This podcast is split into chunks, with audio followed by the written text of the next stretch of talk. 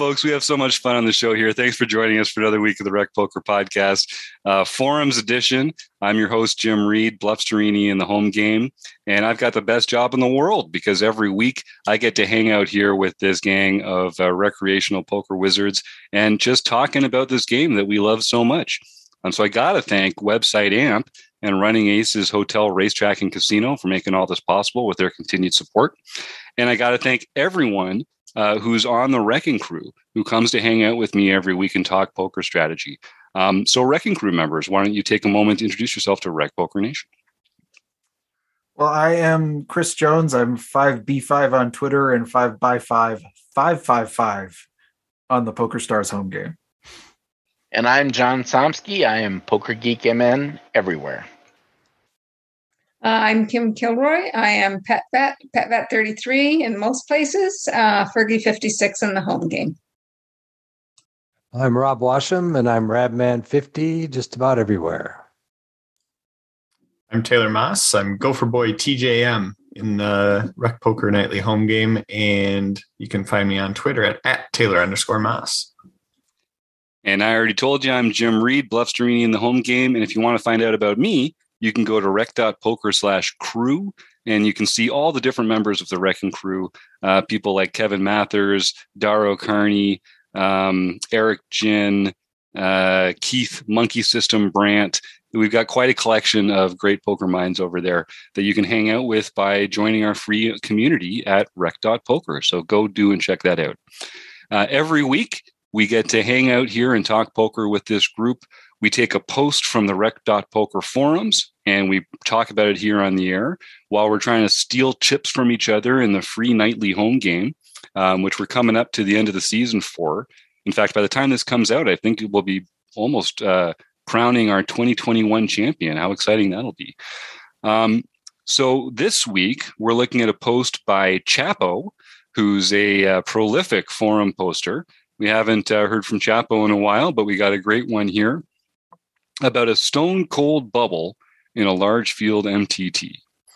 So this is a spot, and if you were listening last week, we were in a position where we were looking at a hand from uh, Jim, and it was also with Jacks uh, in a in a one flight of a tournament. We were trying to decide what to do with pocket jacks when someone in front of us opens. Uh, this is a kind of a similar situation. In this case, we actually are on the bubble. Uh, we have, I'll just read you what Chapo has to say about the hand here. I have an awkward stack size. And basically, what happens is an under the gun uh, player two X's, and we have pocket jacks, and we have to decide what to do. Um, we don't have the deepest stack at the table, so there are a couple players that cover us. And uh, Chapo says, any other time I three bet pre, the problem here is if I three bet, even as small to five big blinds or so, it's borderline to consider a shove. Under the gun could have a strong range, and I figured it best I'd be flipping. And I thought it would be a disaster to get into a flip on the stone cold bubble. Yet, if I call with Jack, do I play on with a disguised hand strength pre-flop? It's a five dollar fifty cent tournament, and uh, it's not a you know uh, is used to playing uh, live events. So before we get to what actually ends up happening, the questions he wants to know are: Do you rip it? Do you flat it? Do you fold? And we all know with pocket jacks, there's three ways to play it, and they're all wrong. And on this particular flop, which we'll get into later, uh, would it have been a trivial fold? One of his other questions is how important should it be to at least min cash a large field MTT? And I'll start with that answer, which is over the years, for a while, people kind of poo pooed the min cash because you had to have a winner take all mentality and, and really try and chip up for that final table. And you were supposed to be the player that was being aggressive on the bubble while other players weren't. And there's definitely that, that is generally true. But I think what got lost, and I think people are coming around to this more recently, is that the difference between not cashing and min cashing is actually a big difference. And it's worth preserving your opportunity to make that ladder up. So, t- t- short answer, I think it's very important. to be min cashing when you're in a position to do so. Um, but it's just one factor because getting that stack that's going to allow you to finish in the top three is also a really important factor. And it's going to be, you know, the size of your stack as you approach the bubble might have something to do with your decision in that spot, the table you're at, um, the structure of the tournament, the payout structure. So it's not a hard and fast rule, but I think the poker community is coming kind of coming full circle around to the idea that min cashes actually are important to your ROI, uh, especially in the long term, even in a $5.50 tournament. So I know a few of the folks here had a chance to review this while it was uh, in the forums before we took it on the air. But let's just get down to the the real simple question here, which is how do you play jacks pre-flop? Well, I think the the previous question where you're talking about how important is it to min cash, uh, like the simple answer is like the bigger the field, the more important it is to min cash right? Because we're talking about a couple like key milestones when you're like playing. Like, can you min cash? Can you final table? Can you win the tournament? And in the bigger the tournament, the bigger that gap is between min cash and final tabling. Um, so like how often are you going to be at a spot where the the ICM bubble factor that you're under is exactly a two buy-in difference? Usually min cash is about double your buy-in. Whenever when else are you going to be at that spot? And it's going to be a while in the tournament until you're under this exact ICM pressure where the next person to bust gets nothing and the person after that gets two more buy-ins. Uh, so it's actually a really big spot. If you're in a smaller tournament where you know seven people cash okay min cashing is a little bit less important because you want to win. Winning is you know not that far away and doubling up can be a huge factor but like right here if we double up and it's a huge field tournament it doesn't improve our odds of final tabling by that much but it does really hurt our chances of potentially cashing if we do take a flip in this spot because uh, now all of a sudden we're potentially leaving with zero. So regardless of a buy-in of $5.50 this should be a uh, a theory, a thing in your brain that is just absolutely paramount that ICM pressure is huge and we got to be aware of it. And right now we're under a ton of ICM pressure. Um, I just want to say something about this table that makes a big difference to the way that you would play pocket jacks in this situation. Um, our hero is the second in chips at this table and there is still a player to act after him that has twice as many chips as the next person on the table. Other if he was the biggest stack at the table, he could play this as aggressively as he would want to play it. Like he could just shove all in here. And he virtually has to make everybody fold, except maybe someone would call with aces. But because we have we have all smaller stacks after us except for one big stack that has us covered that's in the small it's in the small blind and that's a really big stack at the table so we are in the awkward position that if we flat with jacks that person could just go all in or just raise with any two cards and put huge ICM pressure on both the under the gun raiser, who only has 23 big blinds, and us with 24 big blinds. But if it, the situations were different, then we could play this jack, these jacks differently. And that's what's so important in these ICM spots is the stack sizes at the table and the stack sizes yet to act after us. Yeah, and we talked last week about how in a similar position, having jacks in a spot where ICM was not much of a factor um, made it a, a pretty uncontroversial shove. Um, and this is a not dissimilar spot. And simply because the ICM is more of a factor, um, you're seeing a lot of the analysis lean towards calling or maybe even folding. Uh, just just to point out how important that that ICM pressure can be. Rob, did you have something there? Yeah, there's a, a lot of things to consider when we're on the stone cold bubble. If you are the chip leader, as Kim mentioned, you can put a lot of pressure, especially on the medium stacks. Um, they're going to be they're going to have they're going to have that ICM pressure on them to uh, have to fold. If you're uh, if you're in that position, you can put a lot of pressure on people, but at the same time, because you're in that position, you can put pressure on people and gain chips and build your stack. So you might not necessarily want the bubble to break. I mean, that's a Mm. that's a strategy that as the big stack, you know, you're you're being able to take advantage of those and build your stack prior to the bubble bursting. Once the bubble bursts, all hell breaks loose, as we know, and everybody's going all in with whatever because now they made the money and let's stack up. So there's a dynamic there that is is kind of lost sometimes. I don't think we, people realize that a lot. Me personally, in this particular situation, I think I would three bet with my jacks with the intention of folding to a push by the small blind with somebody with more chips than me. I think we we have enough chips um, that we can make a three bet, put that pressure on um, the other shorter stacks at the table. If the big stack decides to get involved, we still have enough chips we can fold and still wait for some of those shorter stacks to uh, go out and actually, you know, cash at the bubble. So that would be my play. I would respectively disagree. We love disagreeing here on the show. That's how we get that- closer to truth. If we three bet, that big stack can just go all in over the top of us and force us to fold almost everything we've three bet. I think that the best way to play this hand in this spot is either to fold or go all in. I think those Hmm. are the only two options here because then we take the power away from the big stack.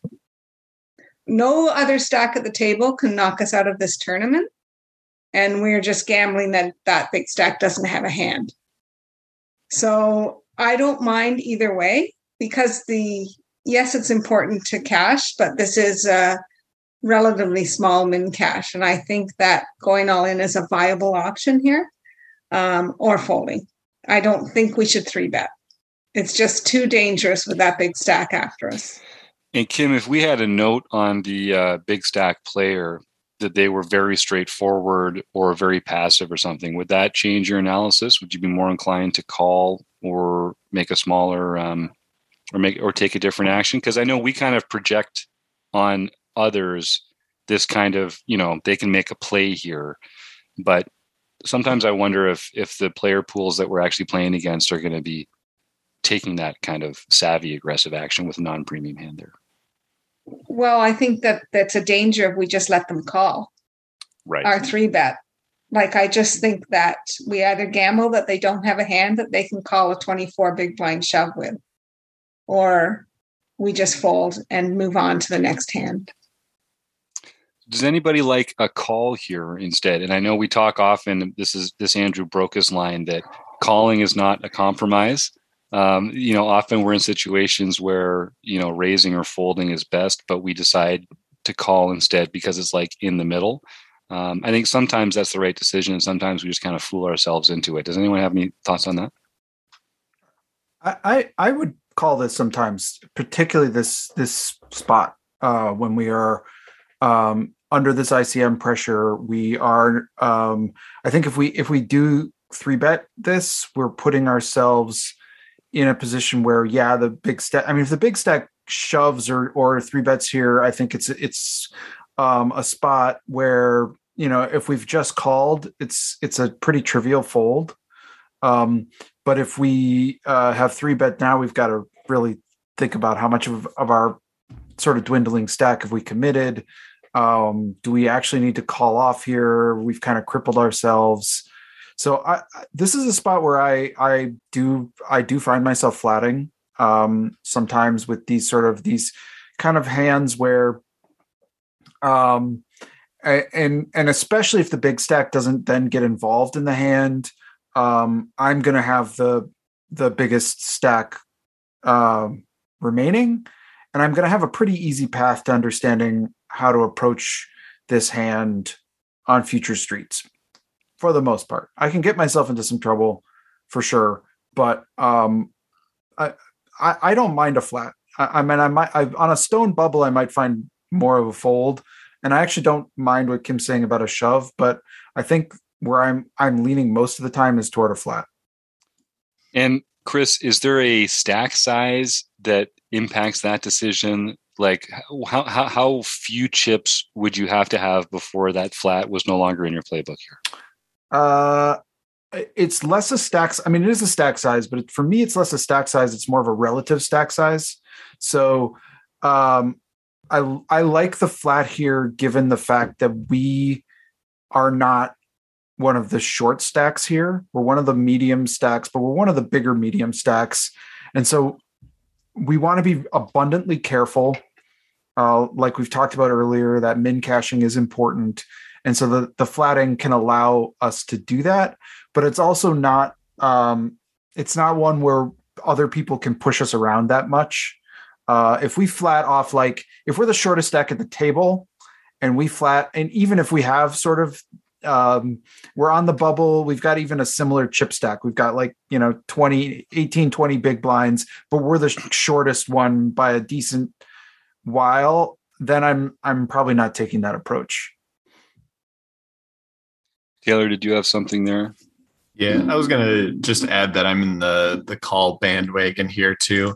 I think uh, we get really concerned about uh, you know everyone behind us is going to raise us. Um, there's one big stack that's in the small blind. It's the worst spot for them.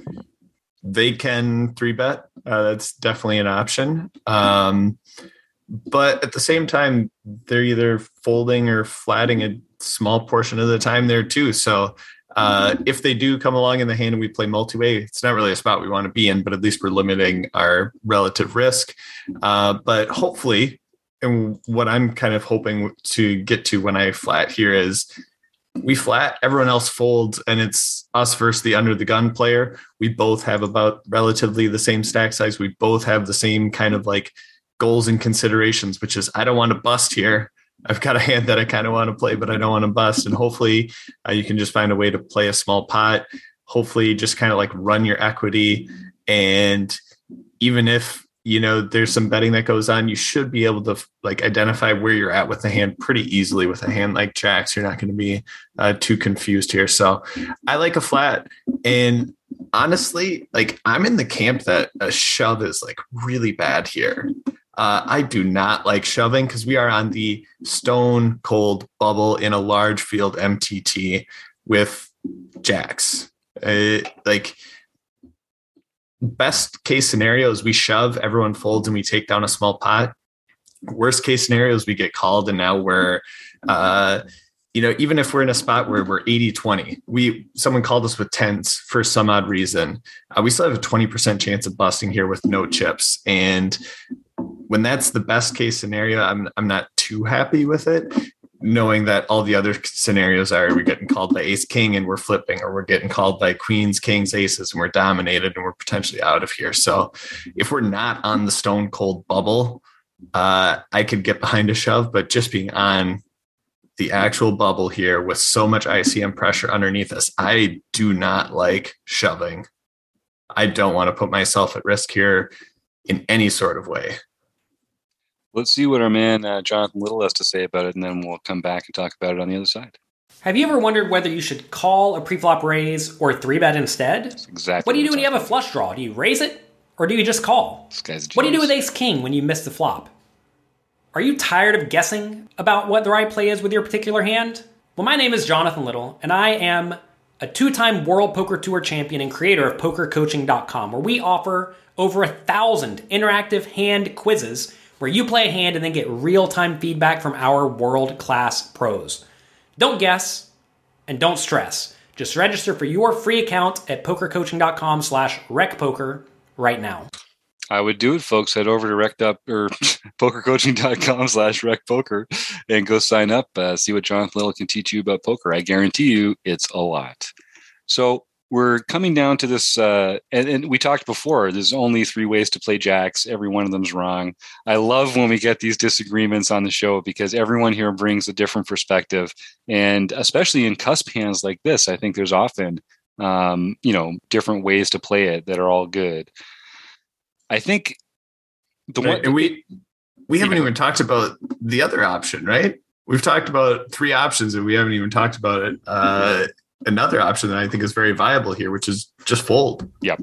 All these people behind us, we're on the bubble, just wait for a different spot and just fold. Like obviously it's the boring route to take, but it it's it's not that bad. And it goes to show the difference um, that being on the actual bubble makes to this conversation. Like the the the extreme amount of ICM pressure, uh, it, it does sort of inform the conversation that we're having um, when it comes to this sort of thing. Rob, did you have something there? I was just going to say, if this is a really large um, MTT online, obviously it's online, um, and we can see on our table there's somebody sitting there with seven big blinds. Mm. I would think that there would be, you know, probably a hundred or more players that are going to be making the money in one of these large MTTs like this. So that means there's going to be people at other tables that are going to be have even less big blinds. There's going to be somebody out there with one big blind or two big blinds. So the bubble is going to burst in the next few minutes or so, no matter what you do. So that's where I'm thinking if you just put out a three bet there to eliminate the the uh, possibility of a squeeze play by the small blind and if you do that, you're indicating that you have a real hand. So now he's going to have to have something even better. Now I understand where Kim's coming from that, yeah, he can put a lot of pressure on us, but we can just fold that and with the assurance that we're still going to have 19 big blinds left. And there's going to be a ton of people out there that are just going to be going out in the next two hands or so. So you're still going to make the money. And Rob, you're basically saying that you, the the tool that we're using here, the three bet tool, it's meant to be discarded when someone takes that aggressive action when someone that has us covered. So it's like yes. um it's like it's like, you know, that three bet with ace five suited and then the flop comes nine ten jack of the wrong suit. Um, you don't have you don't owe it to yourself to continue just because you tried to use Correct. this tool for one specific use. Um, Correct. But obviously, you want to be thinking about is it worth it if I am going to get raised enough, it, often enough? Is it worth it to make that three bet? So that that's going to be very villain dependent as we as we like to have out here, and it really uh, matters a lot who covers who, doesn't it? Um, because especially if you're going to go post flop, you might play jacks very differently post flop if you're in a hand with someone that covers you versus if you're in a hand with someone that you cover. In a, in a spot like this, you know you're almost set mining with jacks if if you're going to be the short stack post flop and that really changes how you're going to be able to play it post flop as well. And you're not going to be taking those bluff lines and that kind of thing. So um, i think that's a, that's a really good point. Kim? No i was just going to say like my my preferred action is a fold here on the hmm. stone cold bubble. Mm-hmm. my only reason to go all in was because it is a small buy-in tournament with a small cash. And we can put a lot of ICM pressure on the rest of the table by shoving. And so, so we we get a few comments in the uh, forum post, and I do encourage our listeners to go get a free Rec Poker account and uh, go check out the forum yourself because uh, you can see some excellent uh, responses here. So this one's from Eric Binkley Jin. He says, "I would have folded uh, Jack Jack in the spot for several reasons. Openers under the gun and covers us." It's the stone cold uh, money bubble. Busting out of the tournament here would be a disaster. And with a large field, as Rob says earlier, uh, the bubble will not last long. And Binkley says that uh, calling would invite either a multi way pot or a squeeze, which are tough spots to navigate. And that's true. Um, and that sort of gets to some of the stuff we were talking about here. You'd have to have a sense that you'd have to have a plan for how you were going to play with this past that pre flop action. We also get a great comment here from uh, Seven High, who says, Understanding that I'm normally seeking advice, not giving it, so take this with a grain of salt. Hey, come on, Seven High. We're all learning here together. That's how it goes. You've got uh, something to contribute. I love it when our premium members and our community members start uh, uh, strategizing with us here. That's what it's all about at Rec Poker. So thank you, Seven High. Um, Seven High says you you have the third largest stack with 24 big blinds just barely behind the second stack. Um, the small stack behind you only has five. And with being a min raised to me, I would have definitely called, says seven high, uh, 11 here. Even if the small stack shoves behind, I'd still be calling that for the extra five big blinds. Admittedly, I would likely have folded after the flop. and we'll get into the flop a little later. Oh, maybe we won't. It's not really relevant, but um, seven highs eleven says my own humble opinion is that with 25 big blinds, you don't need to play quite so tight on the bubble as if you had a below average stack, which is a great point because you don't you're not under the same pressure as the short stacks unless you get invested in a hand with one of the bigger stacks that can take you out. So that's that kind of line that you don't want to cross with this kind of stuff. Um, seven high 11 also says, I do also recognize that the opener was one of the two stacks larger than you, and they're clearly uh, one of the opponents that you want to avoid on the bubble. I would have called and ended up folding uh, post flop the way it ran out, but he'd be interested to hear other replies. There's one other response I want to read from the forums here, and then I'll open it back up to the panel before we go. Um, this is from Elvita. It says, My understanding is that it depends on a few variables. One, the payout structure. The flatter that it is, the more it makes sense to play tighter, as there's less an incentive to take risks as a medium stack, which is a good point because the flatter the structure, the less important it is to get to the top of it, and the more important it is to get into the money. Um, two, the range of stacks remaining in the tournament, as this will change the value of the chips remaining in your stack and what you're risking by playing risky. And then three, your desire to win the whole thing versus min cashing that you think is a low buy in tournament. And I think that's a really good point because that's come up in our conversation here as well. You know, we're not poker robots, we're poker players, we're recreational amateurs who enjoy playing poker. So, you know, we're not beholden to taking the most positive EV decision in every point. Part of what we get is the benefit of the pleasure of playing in the tournament. And if we do think, you know, a $10 payoff is not worth it, you know, to, to be disciplined or to to to play this kind of grind ICM conscious mentality, then I don't think there is anything wrong with just deciding to make a decision that you're going to aim for the top prize uh, because it sort of matters more to you. But that is a decision that you have to make But what what are you trying to get out of the game? Why are you playing? Um, and as Alvita says here, the first two can be calculated. The third is just a personal preference. I think if you decide to play, you should just shove and take advantage of the fold equity or be off to the races. yeah, that's right. And it's easier to do that when you're playing in these online tournaments, right? Because you can just uh, register another one. Um, so we've got so we've got a lot of differing voices in the in the forums too, Chris. I, I, just want to say one thing about that though, and I think it, it relates to the th- uh, what Taylor said, and I think we want to be careful, a little care. I, I I I actually agree with this poster, depending on the structure and depending on on the layout. But when we're in these big field tournaments, um, I think there's this sort of myth out there that we either have to play for the win or we're going to play for the min cash, and there's nowhere in between, right? And I think it's really exceedingly rare in like a thousand player or 2000 player online field in fact i don't it's never happened to me where you're where you kind of build up a big stack and then just run wire to wire right? Like you get you get a 200 big blind stack and you just like just run over the field. Everyone's falling over for you know and i think there's this sort of myth of like i'm playing for the win so i'm going to build this monster stack right? And then i'm just going to carry that with me all the way to the win and everyone will bow down before me because nothing ever is going to go wrong for me here. And i think that we want to be i think a little careful with that line of thinking i think it's sort of a false uh, sort of line of thinking. And and what Taylor said earlier really rings true is like we have a 24 big blind stack here. If we double up, we'll have a 48, maybe 50 big blind stack. Yes, we're now at that point, it's almost a, a lock that we're going to cash this tournament, but it is not a lock that we're going to win it.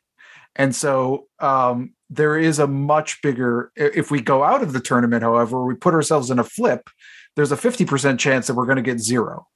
And those are really um, you know they they may seem like we're just oh we're playing too careful we're not going for the win we're we're being too cautious we're being too nitty but it's we're actually playing i think we want to take those things pretty seriously because we're actually making the right decisions that help us get to the point and carry us to points where we can win.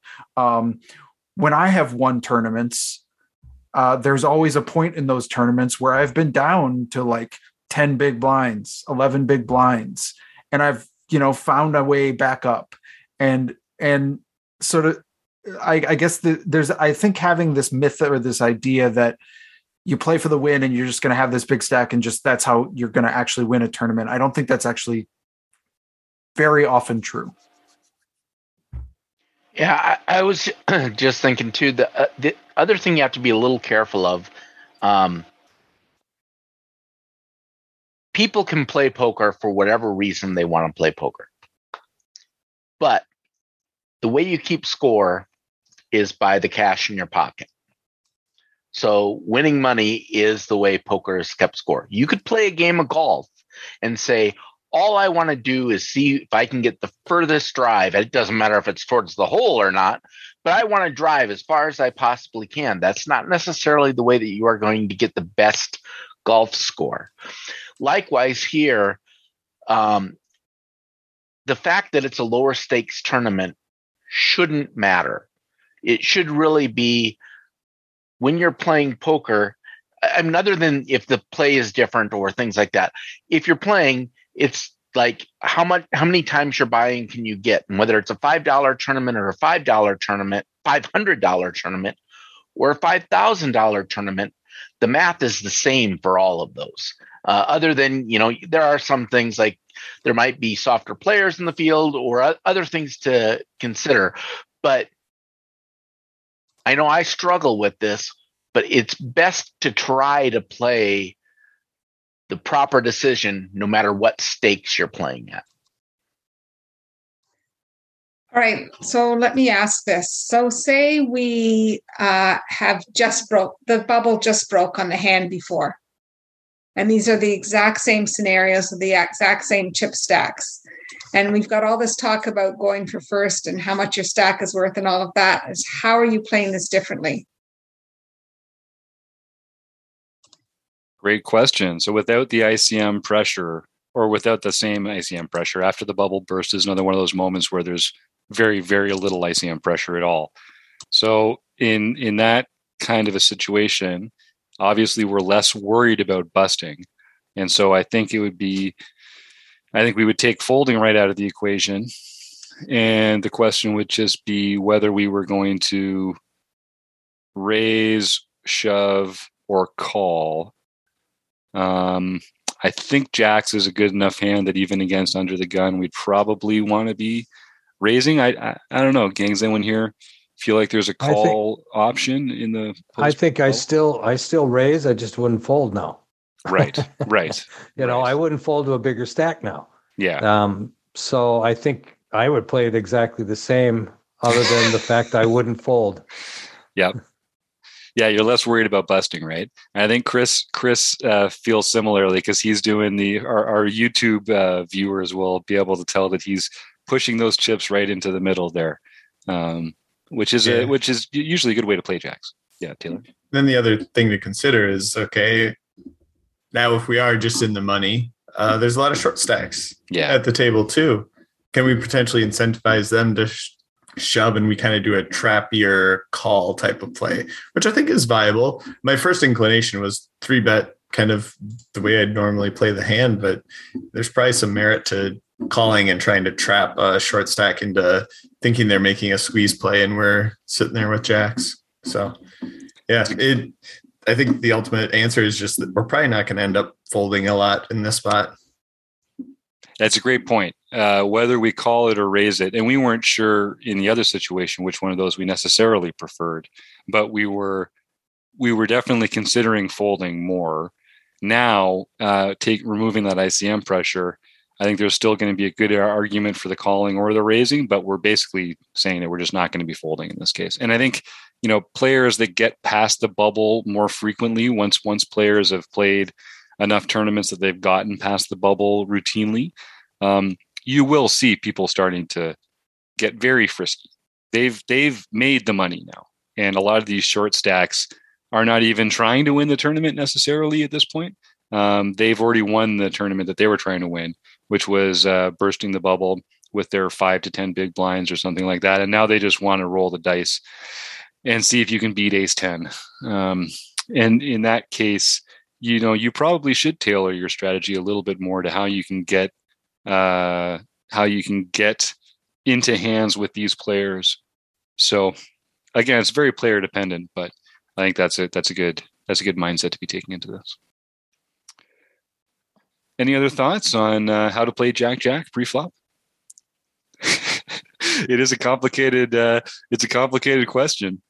All right. Well, seeing none, I'd like to thank Chris, Rob, John, Kim, and Taylor, of course, Website Amp and Running Aces Hotel, Racetrack, and Casino, and Chapo, and all you, the listeners. Thanks again.